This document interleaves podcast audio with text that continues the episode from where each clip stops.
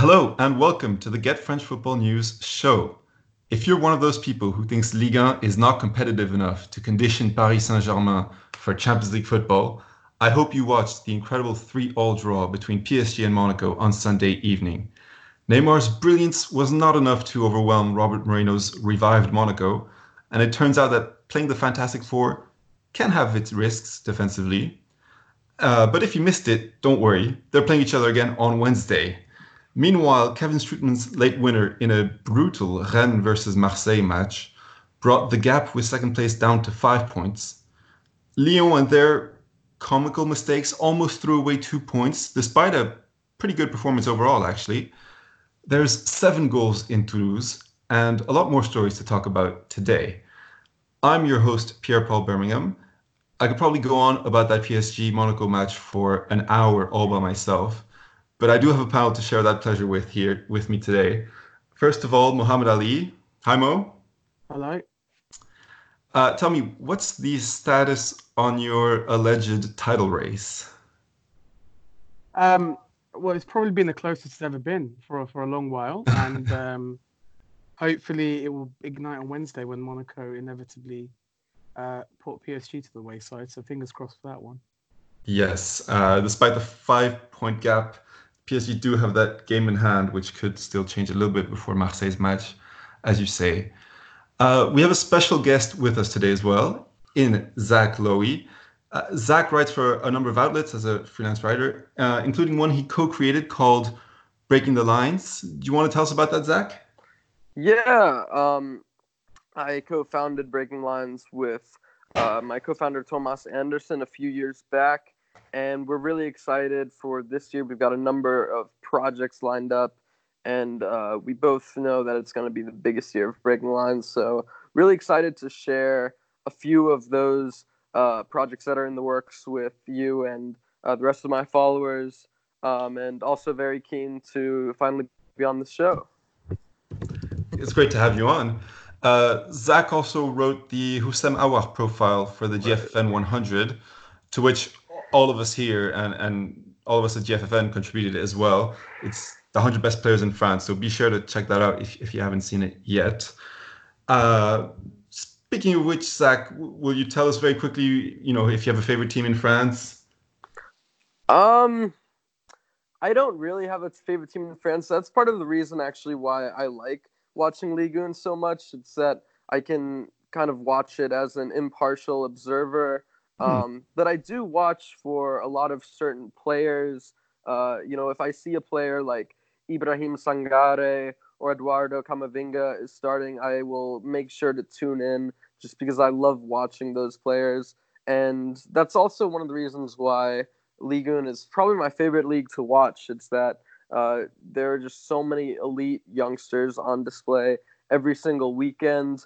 Uh, and honestly, for for anybody who says that it's a farmers league, you you should just read the GFFN top 100. I mean, a lot of people would pay good money for those kinds of profiles that are on display, and and you've got it there for free. So you know, take advantage of that incredible resource. And if I was you, I, I would read every single uh, profile. Ah, there you have it. That's a great advertisement. Thanks. Uh, uh, and finally, with us, Philippe Bargiel. Hi, Philippe. Hi.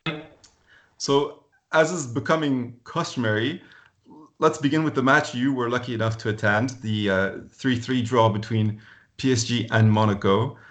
Philippe, could you have asked for anything more than what you got during that spectacle? Yes. a PSG win. Is this what you're going to yeah. tell me? Oh, okay. Um, win would have been nice. Uh, first half was uh, was very good. Um, well, I said that off, off uh, offline. Uh, I actually missed the first ten minutes because of the train strikes. Um, mm. So uh, Neymar's first from a Verratti pass, a, a very good pass, and uh, then the the equalising goal from uh, Gelson Martins. It was yeah, it was. You know, it, for for a half that had five goals, I, I didn't find it as hectic as you may you may think it was, but it was very um, Monaco was very organised. They were really in uh, in our faces, so to speak, and that was very mm-hmm. that was quite, quite nice to see because most of the time you go to a PSG game, they're just uh, the opponents just roll over and lose and lose four 0 which is not really as enjoyable as it as it sounds week in week in week out. Um, very the, the big talking point basically, uh, especially after the game, and uh, what was what they were saying on Canal Plus was that uh, 442 is too dangerous, and everybody was thinking about Dortmund while watching this game. Mm-hmm. Um, I don't know if uh, all our if you if you caught it, um, or, or that uh, our, our our listeners uh, are aware. But tu- Thomas Tuchel was uh, was asked a question about 442. Uh, is it going to be? Is it going to be the uh, the the, uh, the, formation? And he got a little bit annoyed. He said, uh, "No, that's that's just uh, you you in you, you meaning the media. That's just you saying that. I haven't been using it for a very long time, which is true because the last time we didn't play 4-4-2 was against Nantes months ago. We played terribly, and mm. now we have a formation that is extremely attacking, but." Our, um, our work rate down the wings is um, uh, is terrible. And uh, Monaco didn't even, uh, shall, we say, um, work on that on in in the side. So it could have been much worse. And and basically, what was very annoying is that Tuchel didn't make most of the substitutes until 10 minutes from time. Which his first substitute was 10 minutes from time, a double substitution. Uh, Cavani came on for Icardi. Icardi, who uh, wasn't was nowhere to be seen, but you know that's usually the case, and then he pops up with a goal. Uh, Mbappe didn't score. He probably should have. That's one of the games we expect him to score against. Um, and uh, Di Maria was not very good. So the only one who actually turned up was Neymar. So this is all quite worrying. And, and the whole debate today in France was uh, should Tuchel keep the 4-4-2 for the game at Monaco on Wednesday? And should Tuchel play 4-4-2 uh, at Dortmund in a month? And that's that's a big question. Yeah, and, and uh, he just doesn't get much chances against quite a size like uh, the one that showed up last night. I, I honestly didn't expect uh, uh that type of game. I honestly expected us to win, uh, should we three one or something like that. It just it just wasn't. I don't know. It was just uh, it was just much much better than I expected. Monaco were, were much better than I expected. So yeah, I could you know you know things things need to things need to change. I think we need to talk about the formation. I need to think. I think we need to talk about what uh, what Tuchel has to have to do. Not necessarily four three three. So yeah, but I, am I'm, I'm a it, in in many ways last night was quite worrying, if you ask me.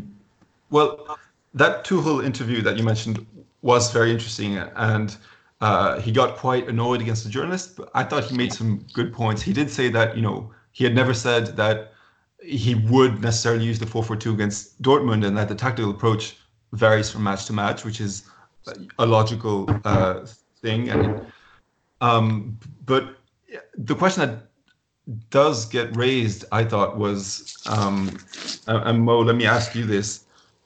Why did he maintain the 4-4-2 throughout last night, even though it was clear from the first 20 minutes and that Monaco was breaking through it? That's a hard question. I don't know whether it was um, probably desire just to see the match through as it is, because obviously they do have the firepower and the movement was pretty good between the front four.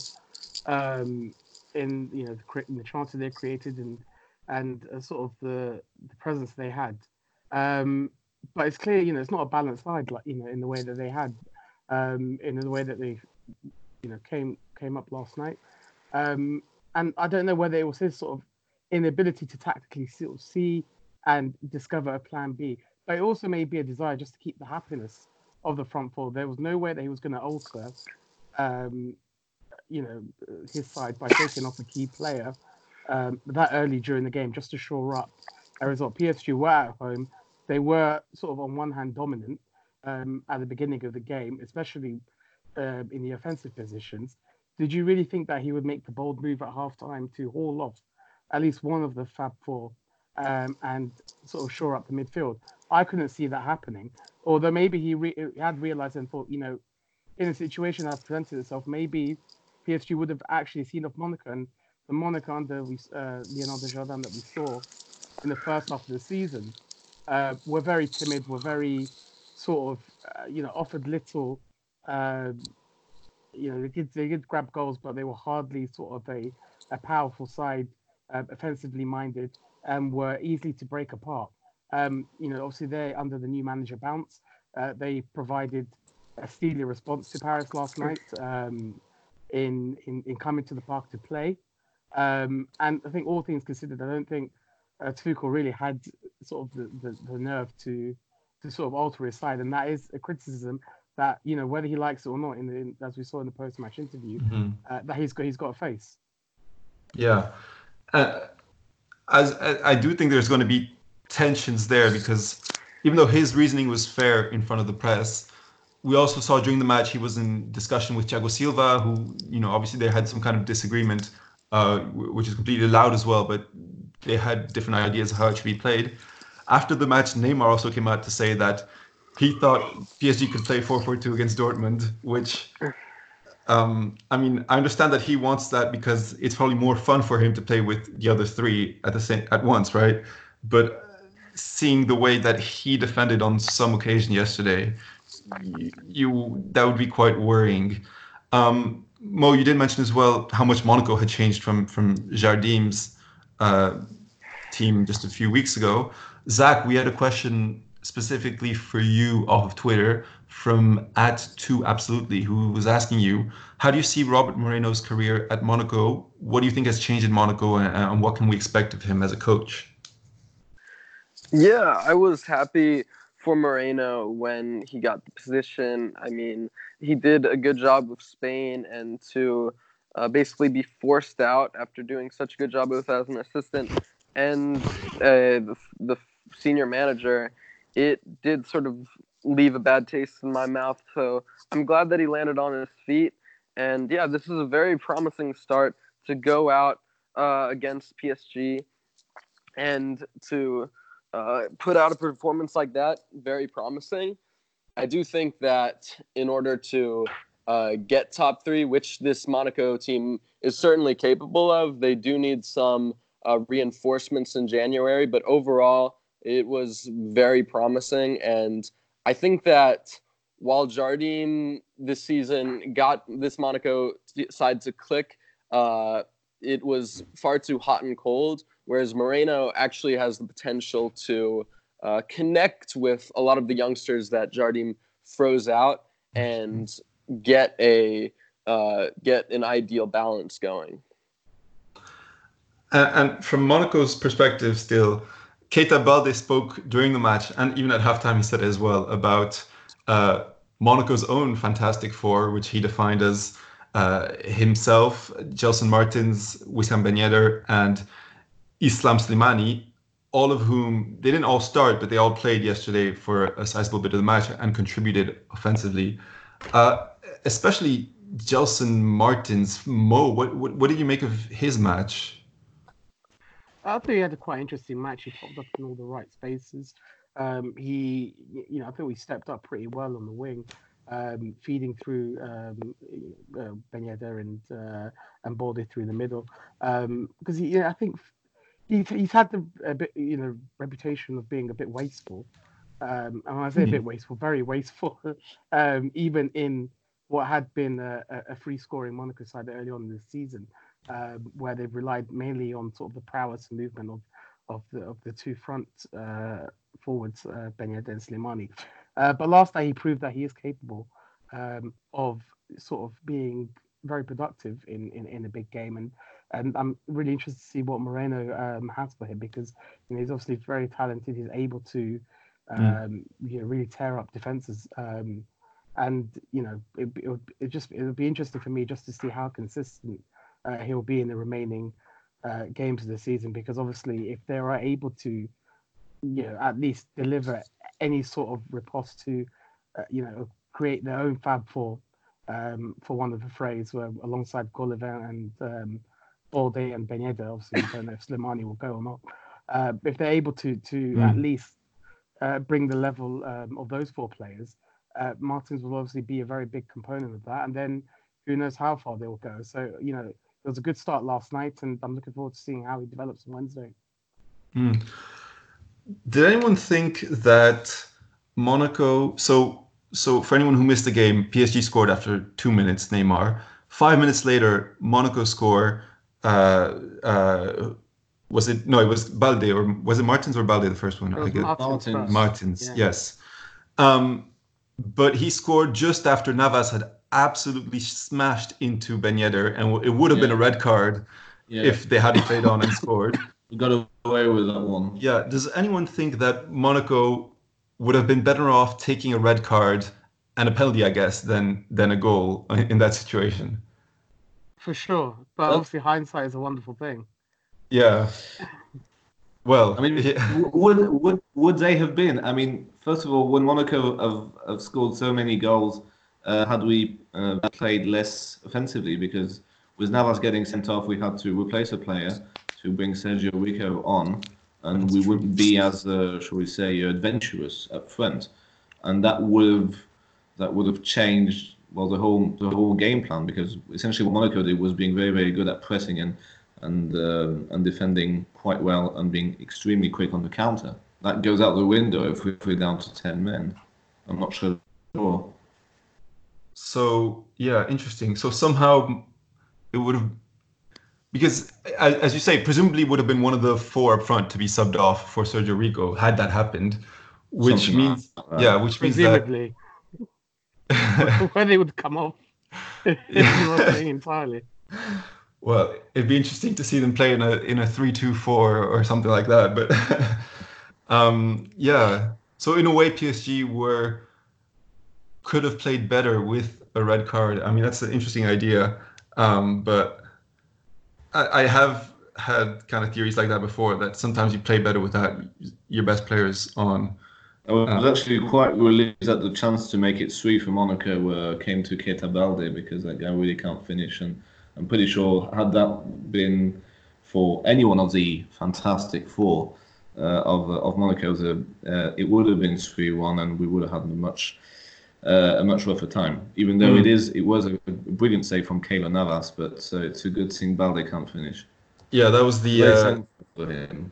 it, it was the two v one attack by Monaco where Yeah. Ben Yed- and Balde. But what I liked there was that Thiago Silva was um, he looked so sure of himself in his positioning. He was alone against these two guys, and Yeah. you know he, he just seemed confident that he knew how to stop it. I mean, he didn't stop it himself, but he definitely closed the angle in a way. Um, So, I mean, open question. What would you guys, what formation would you guys play? If you were Tuchel, what formation would you guys, that was all over Twitter last night. What formation would you guys play if you were Tuchel at Monaco on Wednesday? would you like to go at that one, Zach? I think, I mean, given the given the display uh, yesterday, I think you'd probably have to go with a four-three-three. Um, but personally, if I was a PSG fan, I'd be more concerned about the Dortmund match, uh, and that that is certainly one game that I, I think you have to play four-three-three, just because four-four-two it certainly works in uh, specific kind of specific kinds of matches, but I think for matches like Dortmund. I think you've got to go for uh, a four-three-three. You have to remember that the match that sort of that was perhaps the defining performance of this PSG team this season was uh, the first play against Real Madrid, in which they played a four-three-three.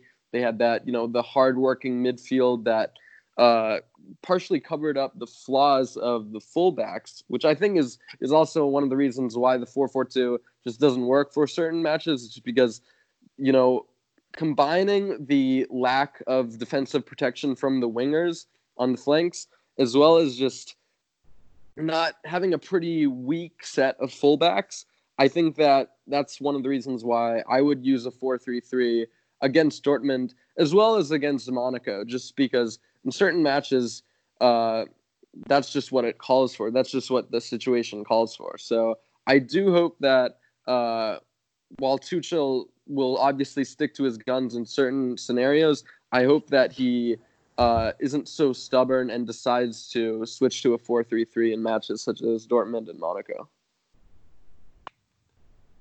And the good news is we'll have a clear indication of that on Wednesday when the two teams play each other again.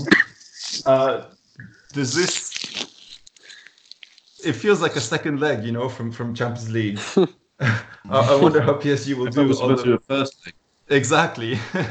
it's it's the second leg comes first this time.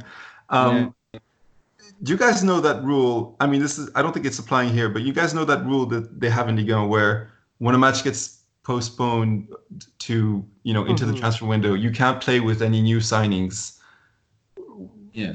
with regard to when that game should have been played. I think that rule is well, let me tell you why that rule doesn't work. Because if it were fair, that would mean that Reims, who's also playing a, a postponed match in the midweek, they would be able to play Rémi Oudin, who just signed for Bordeaux, because he was eligible for them for that match originally, right? Absolutely. Um, I don't know who came up with that. It's it's it's a bit stupid it makes no sense, yeah. Yeah. But in any case, The thing is, I mean, who who's not eligible to play though? Um, in this for Monaco PSG, I don't think anyone is, but I was just thinking of that because last year Monaco had a game exactly like that where you know their four new signings or whatever weren't allowed to play, um, which just makes things so complicated for no for no reason. Um, We, should all blame the weather. That's how the game was anyway. yeah. Um, anything else on this one from anyone, or will we move on? Um, can we talk? I mean, uh, uh, general, you know, wondering about, you know, where's this Monaco side is going because they look really exciting. I mean, I know that they were playing defensive and, and on Mm. the counter Ben Yedder is lethal, but uh, you know, there's there's a huge, huge potential there on uh, on the top three uh, on getting third spots. I mean, we're going to talk about Lyon afterwards, I I suppose. You've got Rennes, Nantes, Lille, Montpellier. They're not. I mean, they're they're good, but they're not that all that. And you know, if Monaco click, if if they play the same same formation in in midfield, you know, it can. I mean, they could easily make third. I think. Well, yeah, I agree because you know they've only lost two games since October in Ligue 1. People seem to forget that. Mm. One of them was uh, a sort of rather unfortunate uh, defeat to Saint Etienne in, in Puel's um, sort of the, the Puel era where you know they were winning the first couple of games, um, and he sort of he turned around, and then one very unfortunate defeat to Bordeaux where Slimani was sent off. But other than that, if you look, um, Very know, stupid.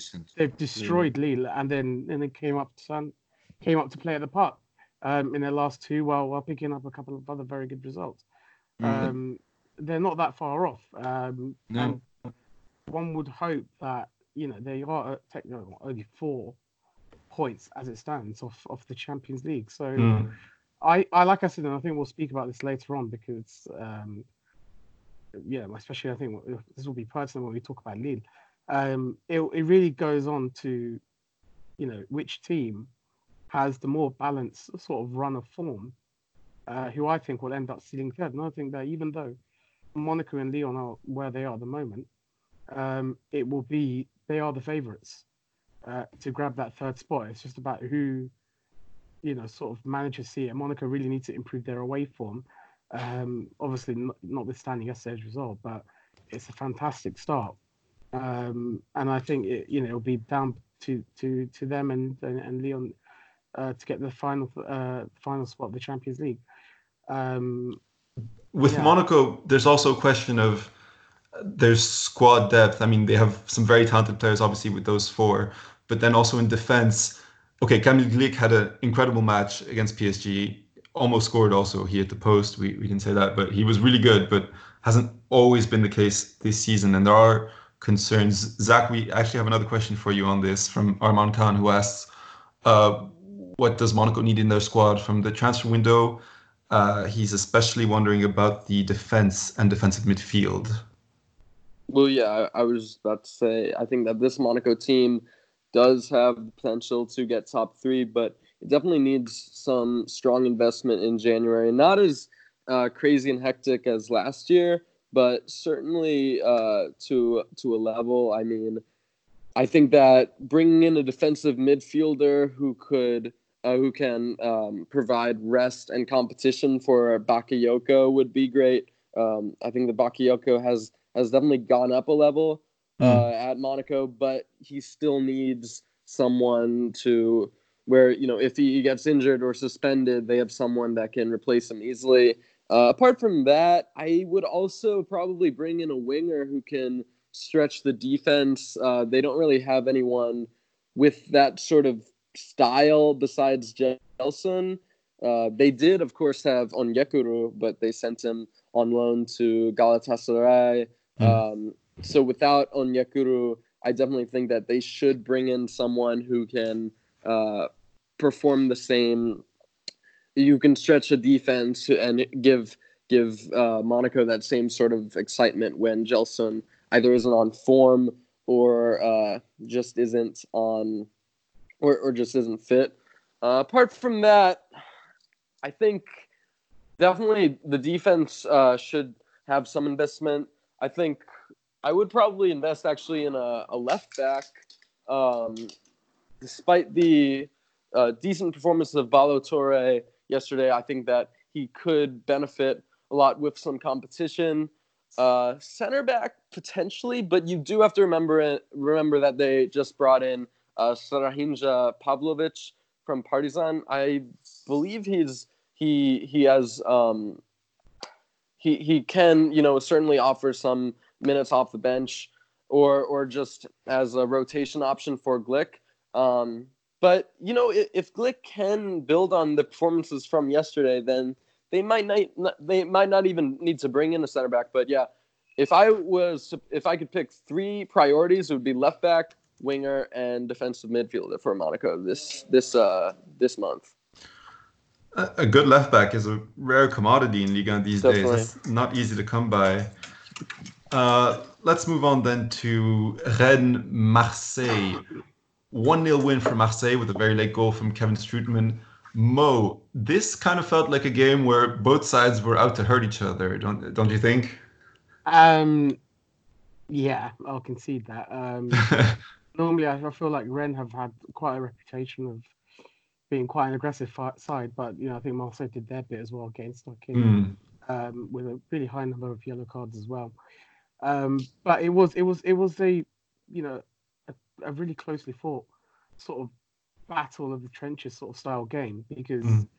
given the league positions, uh, you know, both sides um, ambitions, you know, Rennes had they won on Friday would have gone, uh, I think two points, um, having a two points gap to OM uh, with their game in hand as well would have made things very very interesting. Um, mm. And Marseille obviously had a very, very big prize on offer on Friday into really putting daylight between them and the rest. Uh, so you could you can understand why, and given OM's record not only against Rennes in the, in the last couple of years, um, a couple of humiliations, if I recall, uh, both home and away, but also their record against the so-called, you know, big teams or the teams of the moment. Um, but this was, you know, this is not a typical Marseille side. This is uh, a Marseille side who who played, you know, who really dig deep um, and and claim, you know, claim what they need to claim it, it reminds me of um, the 2012-13 season um, under Élie Baup, the first season uh, after Deschamps were on, had really sold sort of all, all of the best talent. Um, and yet still ended up finishing second um, in the table, winning 1-0 like, you know, very much every week. And I remember it was uh, who didn't concede for about two months. Um, and it, it feels like, you know, OM are headed um, into that direction where they're winning games. It doesn't have to be pretty, it just has to be effective and they were well rewarded on Friday. Yeah, I like your description there as kind of battle of the trenches because it did feel like a very intense, very interesting match, even though there were very few chances because it was all happening kind of in the midfield.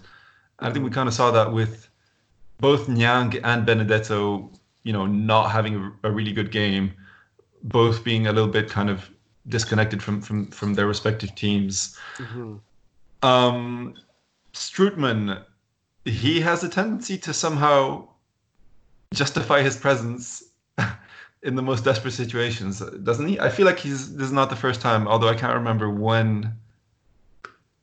Am I making something up here, Mo? I, I, I mean, a little bit, yeah. Um, he has, he has, he has been useful, but um, he was sort of an unlikely source um, yeah. season in in picking up uh, sort of the, the, goal happened to be in the right place at the right time.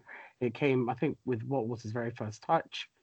Uh, he came onto the field uh, just beforehand, but um, at that point, you know, the game was all hen, uh, you know, in the second half. Um, and you know, I thought that you know it was going to tide over uh, towards the hosts at one point uh, before that Payet free kick, and Strootman just had to be you happened to be the right place at the right time, and it was a very difficult finish, um, you know, considering the angle. Um, so so far he's justified. Uh, yeah, he's been he's been relatively all right uh, for the last couple of weeks, uh, save for that game against Trélissac last last week. Um, and you know he's been shown up by Kamara, who's who's you know whether he likes it or not, is a very very formidable number six. Um, you know, sitting in front of the defense, he's very very good. Um, really nullified the threat that Camavinga normally poses, um, and you know the you know the, how Camavinga plays without fear um, across that midfield, uh, driving through. He nullified that very very well, um, and ultimately, you know, these things put together just enabled OM to pick up a very, very valuable three points.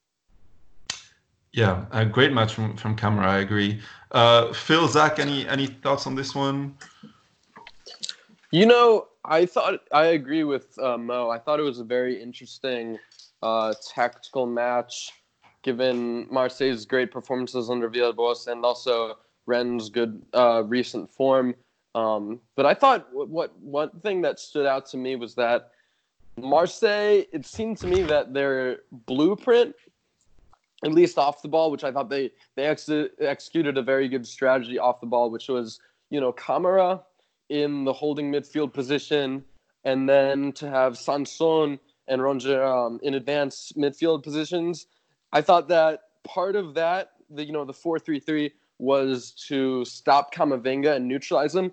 And they did a decent job of it, especially in the first half. But it's I thought it was it was incredible how despite the despite the fact that Marseille's game plan centered on stopping Camavinga, Camavinga still managed to come alive in the second half, uh, as well as create two very good chances. I think he had one.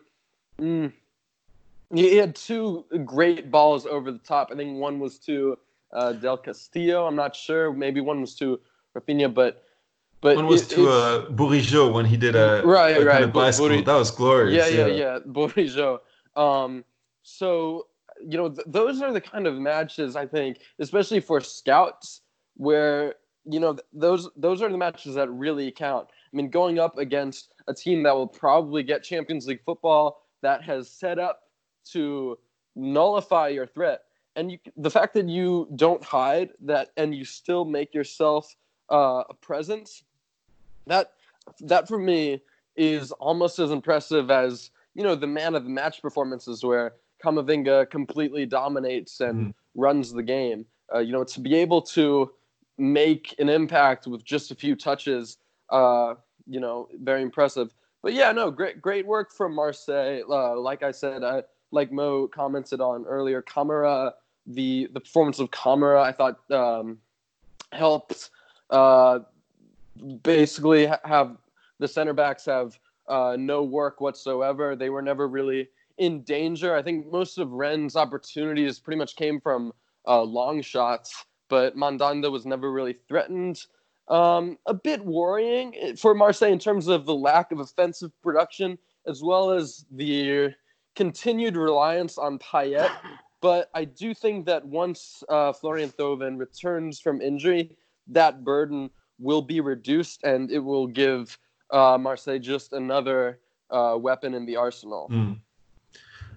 And the next match from Marseille is Angers, for which uh, Payet, Kamara, and Bouna Sarr are all suspended uh, due to uh, accumulating yellow cards.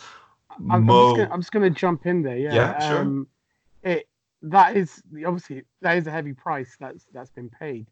Um, and one thing that I'm not happy about, uh, in particular, is it's it's the referee sort of booking Payet for what can be seen as dissent.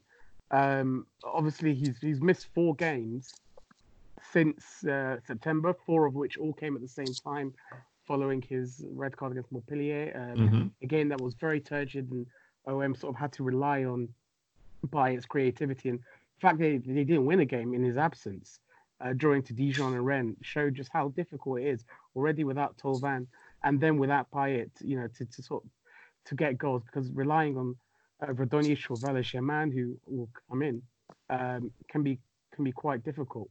Um, and again, he was booked for descent. Um, you know, he, uh, But week. Uh, the, Dissent, dissent is a bookable offense. I mean, I mean, it was it wasn't some sort of like being in the referee's face. I thought it was very innocuous. Um, but even Mhm. beyond that, he was booked against Trélissac last week in the cup. Um, a fact that was not even um, noticed by anybody. Um, it was not noticed by the TV um, uh, broadcasters, not noticed by the fans, not noticed by OM. It was only when it was referenced in the referee's report and then disseminated did did it did, and it was think by Thursday did it become apparent that Payet was on um, two yellow cards and another one would have um, got him into a ban. So I, I just find it a bit annoying that that situation has come across. Um, but you know, OM had won a very uh, difficult game, and the next game is against Angers at home. Uh, and rather, it will be at home against Angers, again, you know, a team where you know OM can get past. Um, and you know, you know, the, the two games that following that are against Bordeaux and Saint Etienne, both away from home, both very difficult places. So giving Payet a rest may end up benefiting OM. It is it is a bit ironic how I mean Marseille sold Ocampos without a replacement. They couldn't sign a replacement for Thauvin because they already signed Rongier past the deadline, and now probably the player, perhaps the player best equipped to uh, replace Payet's creative impact, uh, Isaac Lihadji, is in a contract dispute and hmm. probably won't play a, another match for Marseille in his life. C'est la vie, huh? C'est la vie, c'est la vie. Well then, on to uh, Bordeaux-Lyon, two-one win for Lyon. Al- Almost a draw there because uh, Bordeaux had a had an equalizer for the poor Laurent Koscielny, who which was disallowed due to offside, and and that was fair enough. Uh, Zach, it was a terrible start for Lyon in just the first few minutes, but after that they started playing much better in the in the second half, especially. Yeah, um, tad disappointing to see uh, Joachim Andersen with another error. Uh, I he was one player that I was calling for Lyon to sign a few months before they actually did sign him, but I have to say for the price tag, he has been he has uh, let me down as well as Lyon supporters, and uh, with that back pass to Jimmy Briand, you know he, he really needs to be better. It's not just the mistakes. I mean, he's been somewhat weak in the air, hasn't been uh, quick to snuff out certain attacks. So he really needs to improve uh, if and Art to get their money back. But like you said, they, they did end up improving. And I thought that this was um, arguably the, the best match uh, that Lyon have played under Rudy Garcia. I mean, that midfield three between Caqueret and Aouar and Thiago Mendes, I think that it's just the kind of midfield that can uh, get Lyon on the right track. And man, what a, what a performance from Caqueret. Uh, you know, Mm. probably Garcia probably waited too long to give him this give him a start over uh, Toussaint, who for me has been pretty mediocre this season. But I I really like him as a player. I mean, he's just very fun to watch. He can you know progress the ball and just just keep possession. Um, he can you know shuttle from box to box and break the lines. He's he's really you know my kind of player. Uh, and almost almost uh, a long term Aouar replacement. Should they, as I said in my piece, should they decide to sell him? Uh, but yeah, overall, uh, it was a good performance from Lyon.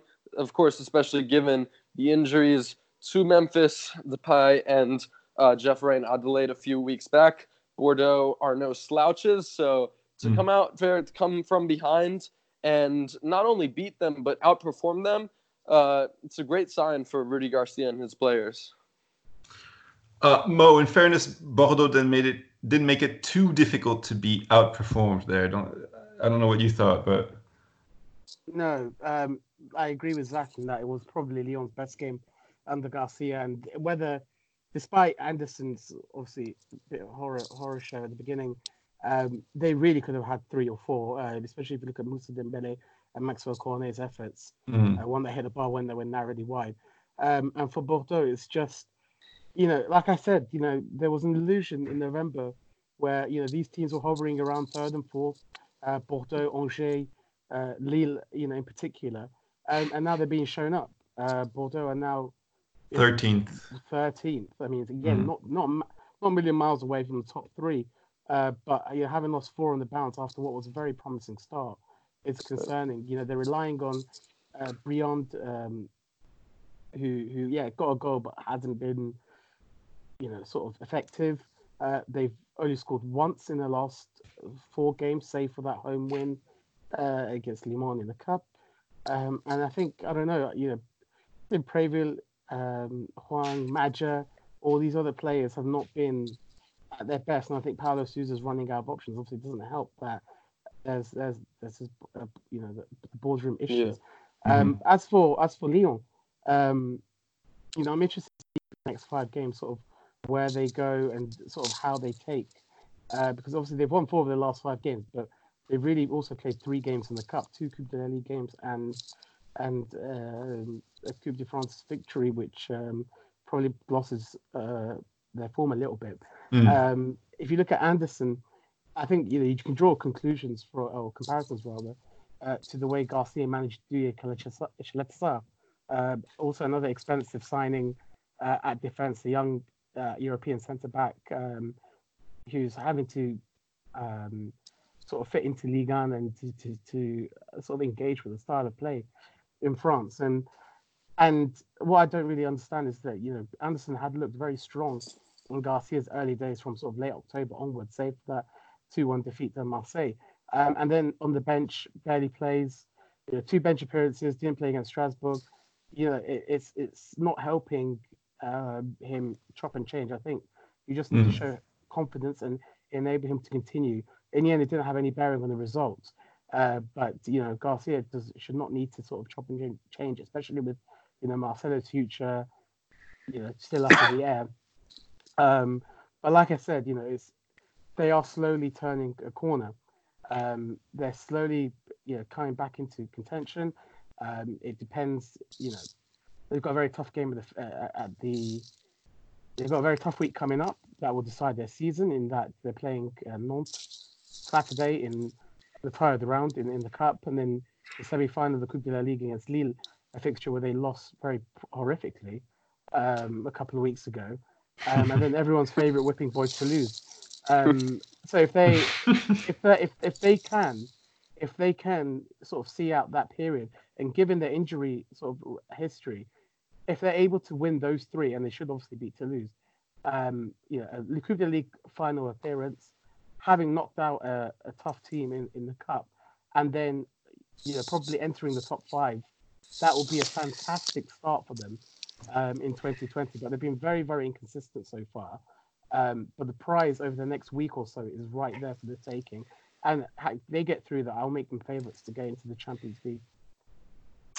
It's going to Probably be. also concerned about um, the lack of transfer activity to uh, not replace. I mean, it, it does seem like they're just waiting for Depay and Jeff delay to come back from injury, and uh, basically fingers crossed that they don't sell everyone like Cruzato, Hertha, Berlin. Yeah, although I do think that uh, Tousart being sold to Hertha could actually benefit them. Um, he Well, does, Well, actually, yeah, because I agree that Keke is actually, has actually stepped up, and that uh, yeah. you, you seem to be quite happy to say, okay, well, we've got this this youngster. Uh, he's you know he's doing okay.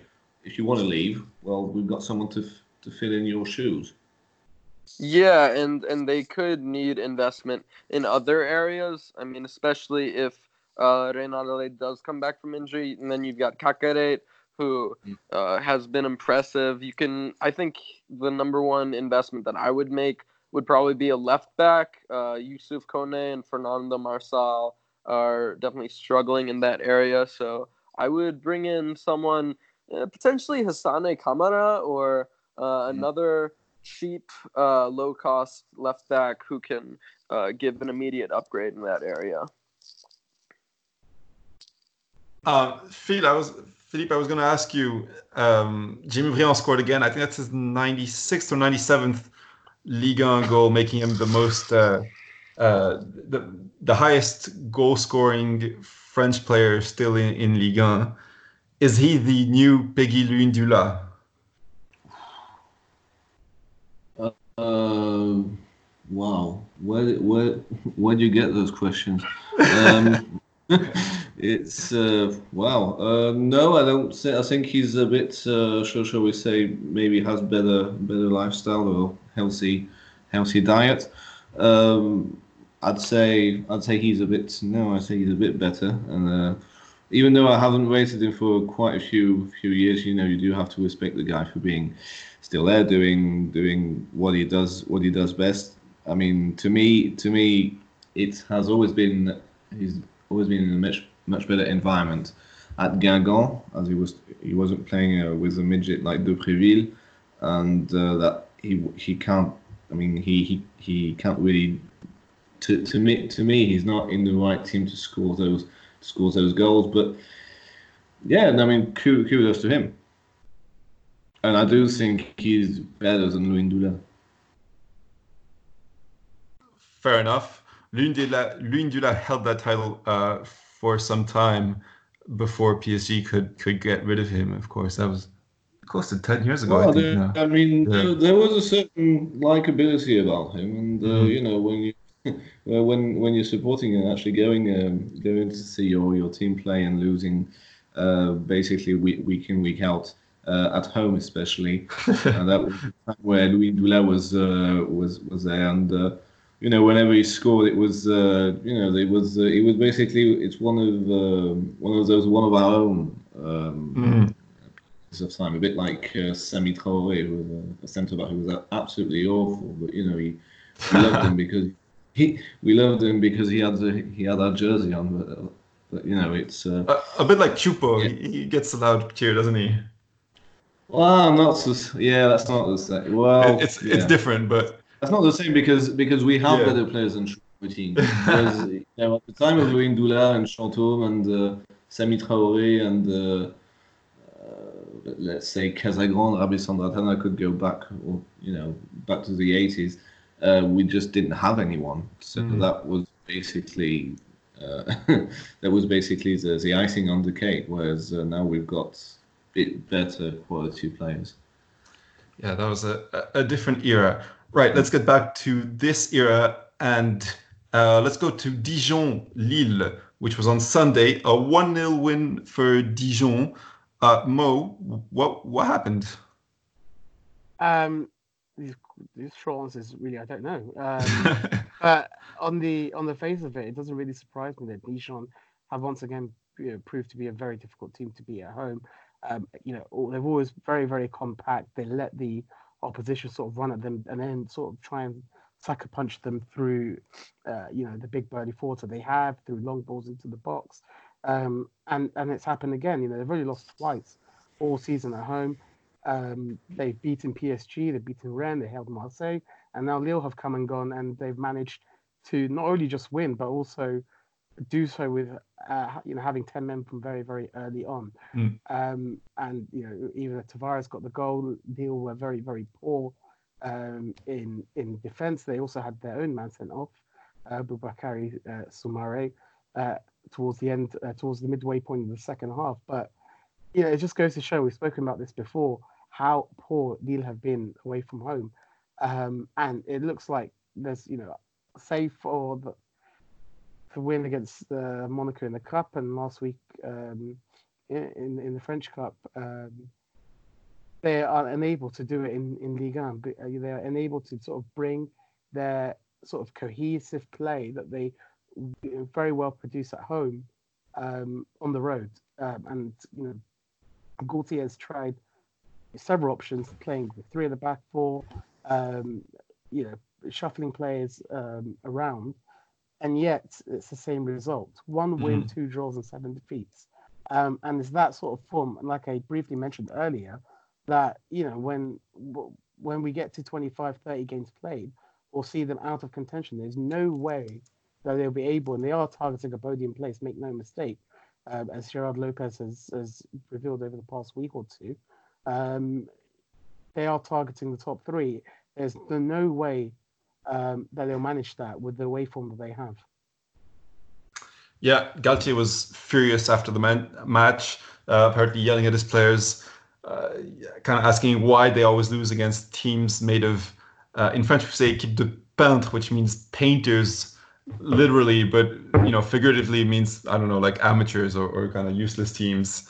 Um, yeah, he, I mean, uh, do, do, you get that? Because as a Frenchman, I don't really get. Uh, I've never really heard of that expression. Uh, I've heard it before, but I don't know where it comes from. It's no, it, it's like coiffeur. It's, you know. I mean, it must be a uh, maybe a, no offense, but a provincial term because uh, I've never really heard of it. Équipe de équipe de peintre. Well, yeah, yeah. Oh really? No, it's definitely. Does he? Does he? I mean, does he imply that they just stand there doing nothing, painting, or, or I, I, don't know. Or maybe that's what it means. Um, but yeah, it, I don't, I don't know. It seems like a rather clumsy comment. I mean, when I saw that, it was like, well, well, he, he apologized in the press conference because he realized that the journalists had heard him yelling through the walls of the dressing room. Um, uh, so he, you know, he apologized to those teams about that description, but he does seem uh, quite angry at some of his own uh, players. So I'm quite I'm quite surprised that Lille are doing so bad actually because they don't they don't have the excuse of Europe anymore and uh, mm. they should be. I'm not saying that they, they should be beating Dijon and actually Dijon are not as bad as um, you know painters, but uh, it's uh, I, I, I, still think that uh, they should be taking at least two points from this, this type of game. Yeah, uh, let's move on then to uh, let's start with the other Sunday match, which was Saint Etienne nil, Nantes two. Uh, I mean, this was the first time Nantes won in Saint Etienne for 20 years. But Philippe, does it really count as winning at, at Geoffroy Guichard, which is usually quite an impressive stadium? Does it really count as winning there if no one is there to see it? There was um, a tweet. Uh, the uh, the Magic fans. The Magic fans is a Saint Etienne supporters club Mm. Um, and they basically uh, wrote a message to the league, who uh, brilliantly decided to have uh, this game and another one. I think it's the next home game for Saint Etienne behind closed doors, and uh, maybe a third one, but I'm not sure how that works.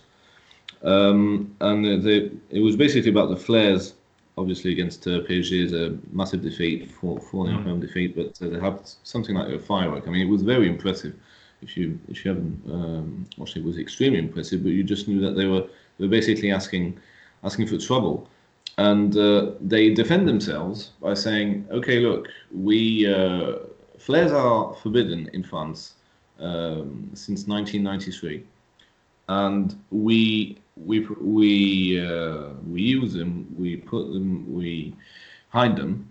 To get into the ground. And to be honest, mm. it's really not that hard to. I mean, if the stewards did their job properly, the, the flares wouldn't go into the stadium anyway. But anyway, whatever. Mm. Um, and uh, their big complaint to the league is that uh, the league is using this uh, ultra mentality, so the flares, the drums, the capo, and everything, to make Liga more attractive to um, uh, basically everyone by using it so, in, in advertisements and promotional yeah. videos and all that. Yeah. yeah. Even though it's forbidden.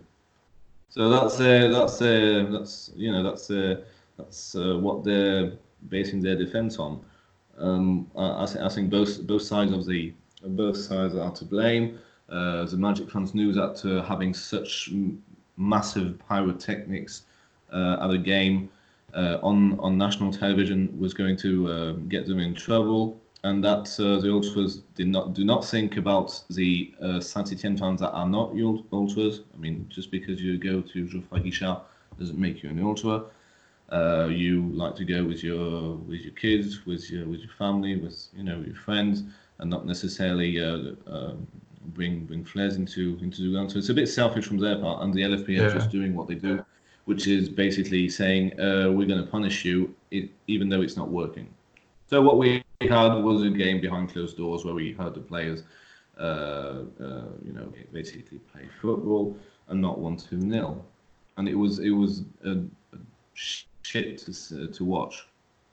Yeah, not not, even really worth about watching. Football. I'm, I'm not even talking about the football. I- I'm talking about the whole, you know, about uh, an empty ground. A ma- one of the one of the biggest grounds in in France, and having no one in it. Yeah, absolutely. As a fan, that's pretty pretty rough to to watch, shall we say? Right. Uh, let's go on then to Toulouse uh, two, Brest five. Uh, now, Zach, I'm I'm gonna ask you about this one because uh, I've been we've talked so much about Toulouse with the other guys so far this season, and I really didn't want to talk about them again today. Uh, this was their 11th loss in a row, and what a loss, conceding five, even though they were winning until the 70th minute. Um, did you have any any thoughts you wanted to share on that game? And then my more specific question is really, what was your favorite goal? Because there were some pretty good ones in there.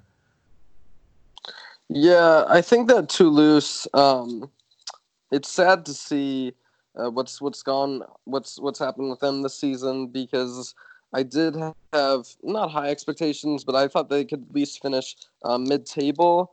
Um, but it's it's really, I I think that they have to be considered one of the favorites to go down. If I had to pick right now, it'd probably be Toulouse, uh, Nîmes, and probably Metz.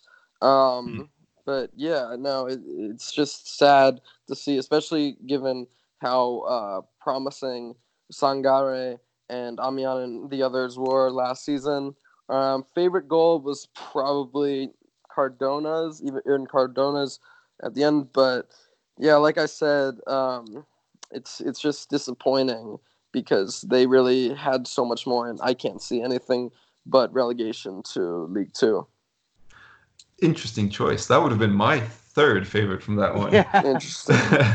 Um, Um, can I can I just? I have really say- bad taste Absolutely, when it comes to goals. So Yeah, can I? Because if it was a very weird game, um, in that Toulouse weren't actually too bad in the first half, um, and you know relying on Diakite to to come up, the young uh, local lad, uh, defender, scored two goals Mm. um, from sort of set pieces.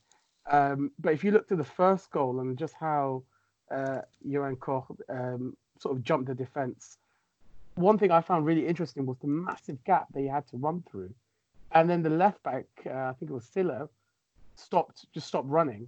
And it was Diakite before, you know, Koch had actually even gone one on one, looking at him with his hands raised, saying, What the hell? Um, you're supposed to run.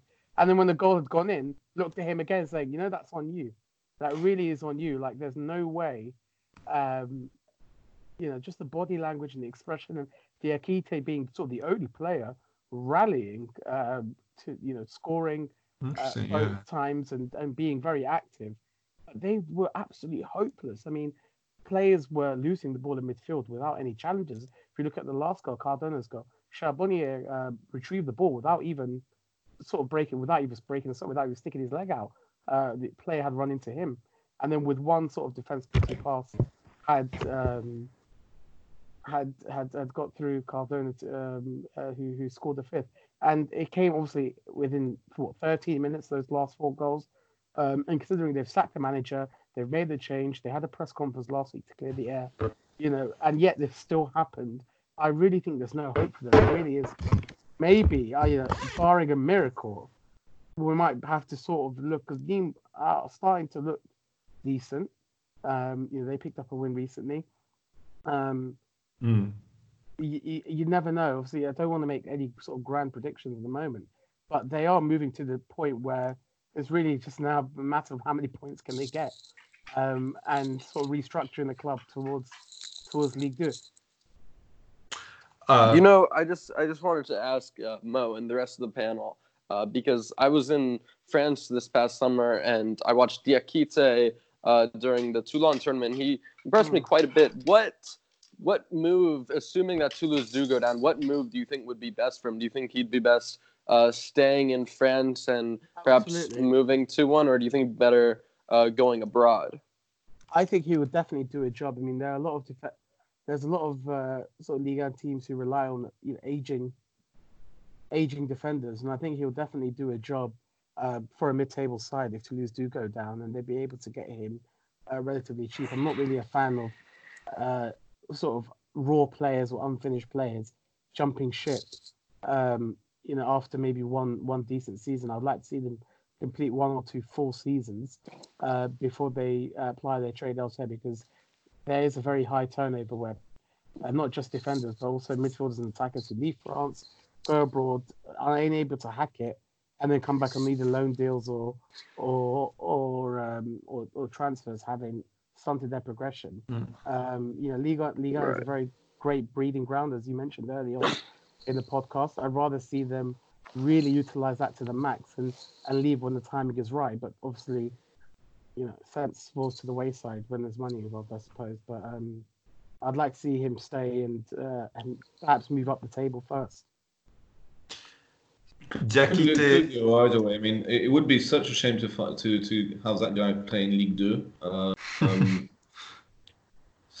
uh, so, yeah, I, I I would think I would think Liga a Liga a Liga side would uh, would take Mhm. would take the chance on him. Uh, but uh, I can't see him necessarily struggling in in a championship side or something like that. I think I think he'll I think he'll uh, he'll do way he'll do well. Sorry, either way.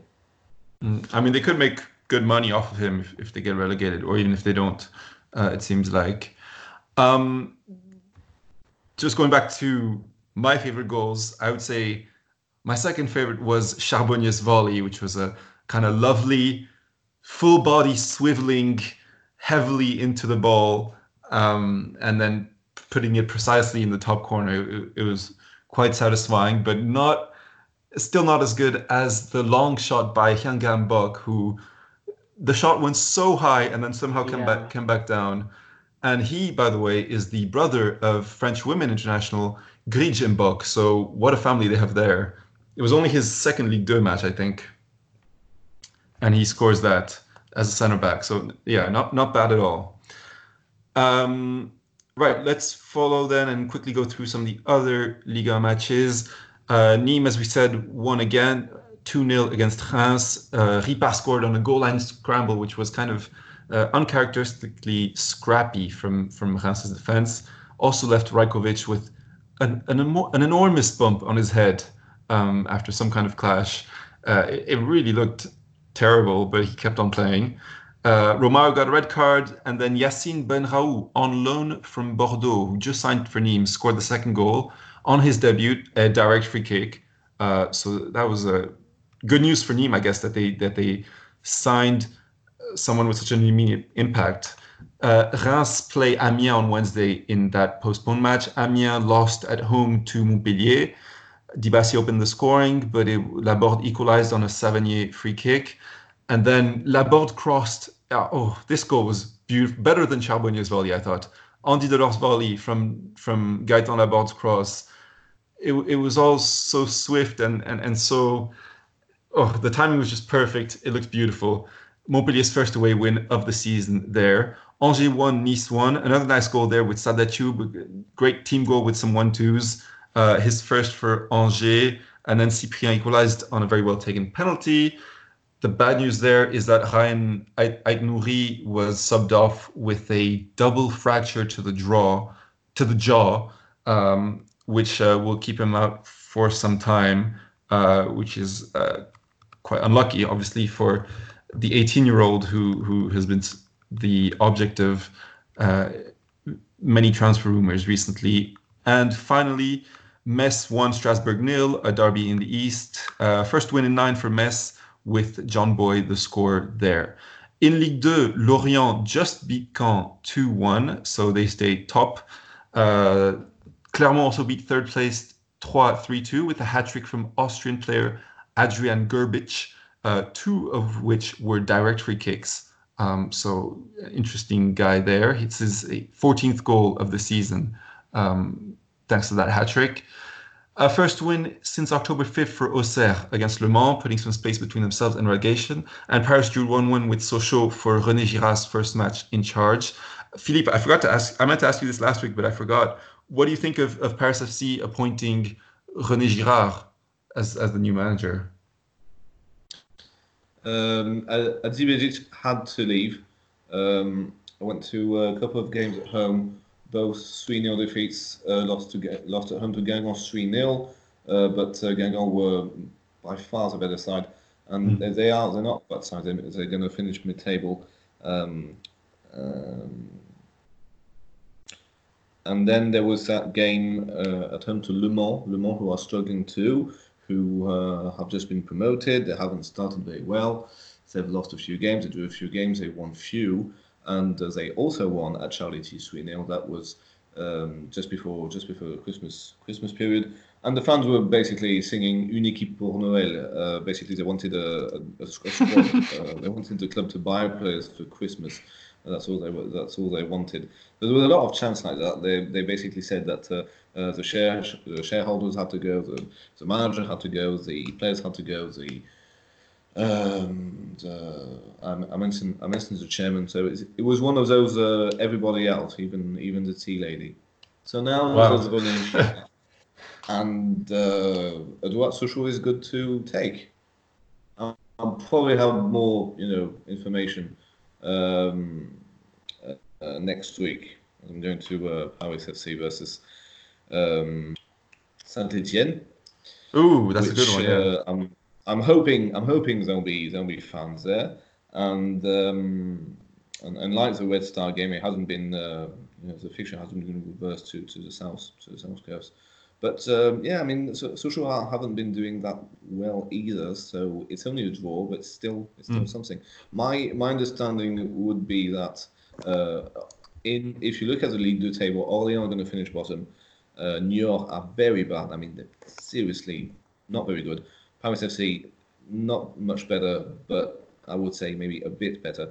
And uh, that the aim is to finish in that playoff spot and uh, hopefully get uh, uh, hopefully win against whoever finished third in, in National. And it shouldn't be it shouldn't be Red Star actually. Red Star are doing very very well. Right, and if you sorry, yeah, I was just yeah. going to finish up the summaries here. If you didn't have enough Coupe de France last week, there was more this week. Uh, with the women's round of 32. The biggest tie was Paris FC against Bordeaux, which Bordeaux won on penalties after a 1 1 draw. Uh, there was also an Olympico between Marseille and Lyon.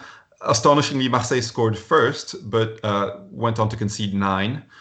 PSG also won 9 0 against Mazères, so both of the big clubs are through. But the biggest win was for Dijon, 12 0 against Vesoul.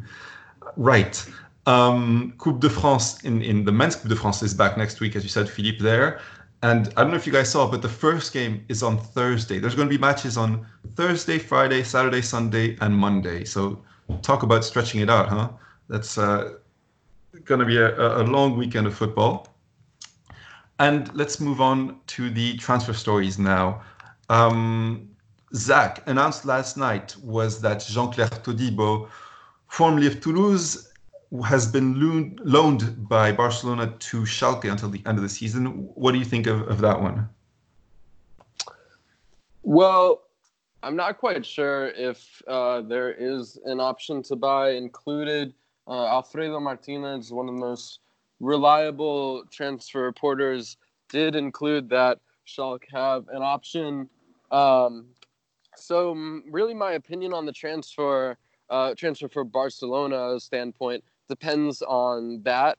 Uh, you know, as a Barcelona fan, I was very excited for Todibo when he did uh, arrive. I think that while he hasn't played enough, he has impressed whenever uh, whenever he has been given that opportunity, especially against uh, Inter during the final Champions League match. So if there isn't if if there isn't an option to buy, uh, then I think that's a good move for all parties. Schalke do need a center back, and Todibo really does need vital mil- vital uh, first team minutes for his development.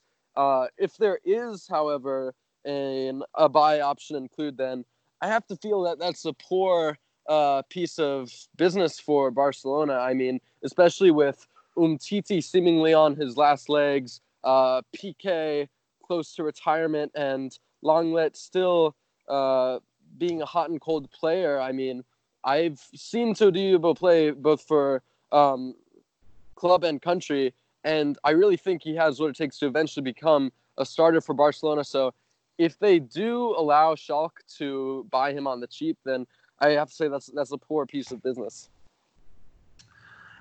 And um, next story is about Boubakary Soumaré. Uh, there's been a lot of rumors about various big clubs coming in for him, but then I think the latest was that he probably would be staying in Lille. I don't know if anybody um, saw the updates on this.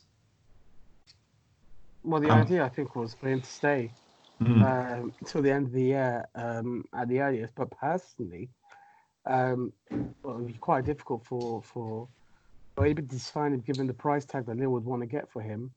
Um, and also, even more personally, I think I, I really don't see the hype um, about Hmm. Soumaré. Uh, I think he's got he's very talented. I think he lacks a bit of discipline, as we saw um, at the weekend. Uh, but like I said, it just goes to my point uh, with Diakite a couple of minutes ago, is that I'd like to see him sort of really develop into a linchpin of that little midfield um, and sort of avoid, and I guess it's not really easy with the business model that some clubs operate uh, with this, uh, you know, play in, you know, in the shop window from the get go and then sell him off to the highest bidder without any sort of thought for, for, for his development. Um, and for, for, for him to go to Manchester United, which has also been a big link um, with uh, reportedly scouts watching him at the weekend against Dijon, um, is a is a really a throw into the deep end uh, for a player who, like Nicolas Pépé, who went to Arsenal, has really only developed uh, into a first team player for Lille in the last nine months. Um, as a, as a sort of a, a formidable starter, Mm. um, and that's not enough to be thrown into a very volatile squad that needs a big overhaul, um, as Man United's, um, especially um, given the demanding sort of nature of that club. I find it a bit surprising um, for Man United to even consider spending so much money for for for somebody that really is only another addition to the midfield. I think Samara Samara needs to show, more of himself uh, first. So the longer he stays in the 1, the better, um, especially as long as he keeps performing and developing. Because really, I've only seen, I mean, I've seen flashes of his potential, but I've really, I've thought he he he played well in the Champions League, uh, but over the last couple of weeks, um, his performance hasn't really been sort of top tier. If you remember his his uh, game against uh, Chelsea, very very formidable in that midfield, very very good in what was a very high tier uh, encounter. Uh, but that sort of level has faded to, um, in the last couple of weeks. So I'm hoping to see more before there's ever really any talk of a transfer. All right. I would And- I would rather I would Yeah. I would just to add I would I would rather see Soumaré go to North London than Manchester uh, because I think he'd benefit Arsenal or Tottenham a lot more than United at this point. Uh, also for any young talent, I mean throwing throwing them to United right now is a bit like throwing your child into the deep end of the pool, you know. There's there's a good chance it'll sink instead of swim. So I I personally think he's got a lot of potential and but if, if he were to leave at the end of the season, and I hope that he does wait until the end of the season to leave, uh, I would prefer him to go to Arsenal or Tottenham than Manchester United. Um, I'll rule out Tottenham for you there as well. Well, Arsenal will take him, and he doesn't have to worry about the rest. uh, another open question here: Why does uh, Slimani want to leave Monaco? I mean, he's been playing so well. He scored obviously the equalizer last night against PSG. That's a great question. I mean, he's had the he's playing the best fo- form of his career since his sporting days. Um, but you know, I'm I'm not sure about the veracity of that. I know it's L'Equipe, but I can't help but think it's you know maybe just his agent trying to make sure that he's you know a starter for under Moreno. You know, he didn't start last night, so I feel like it's it's more kind of that sending a message than it is actually trying to push a move away. I mean, exactly. I mean, I agree with you to some some degree, uh, Zach, because you know he's he's had a great start. I mean, he it was his fault that he got a red card suspension. There was talk that he wasn't happy with his playing time, um, especially he was a bit disgruntled that he missed out. Uh, was a substitute last night, but also missed out uh, on that five-one victory, um, and then you know only played an hour. Um, against Lille in the Coupe de la Ligue at defeat, but also didn't even play in the French Cup uh, against Rennes. Uh, and he's thinking, you know, I've I've been really really productive. Why am I not getting? Why am I not the undisputed striker? Uh, the fact is, you know, Be- uh, Ben Yedder has obviously, you know, scored more and had you know, made more of an effect. Um, and really, you know, I, I I find it, you know, he's doing so well already. He's far more productive this season than he was last year or the year before. Mm. Um, there really isn't no need um, sort of to be disgruntled just because you know the coach has decided um, you know to, to go for on a, for a different shape. There's a, there's still 20 games to go, uh, roughly um, uh, for Monaco. You know Slimani will be called upon, and then he'll make a decision decision for the next move. Uh, to consider going to Aston Villa where Monaco can, uh, you know, have a proper shot at Europe. It's very very strange to me. And let's finish up very quickly with some final Twitter questions. Philippe, I think we've had this one before actually, but so maybe just in, in a word or two. He, and anti-error underscore fi asked us, how important or not is Icardi really for PSG, and will he stay? I think you will.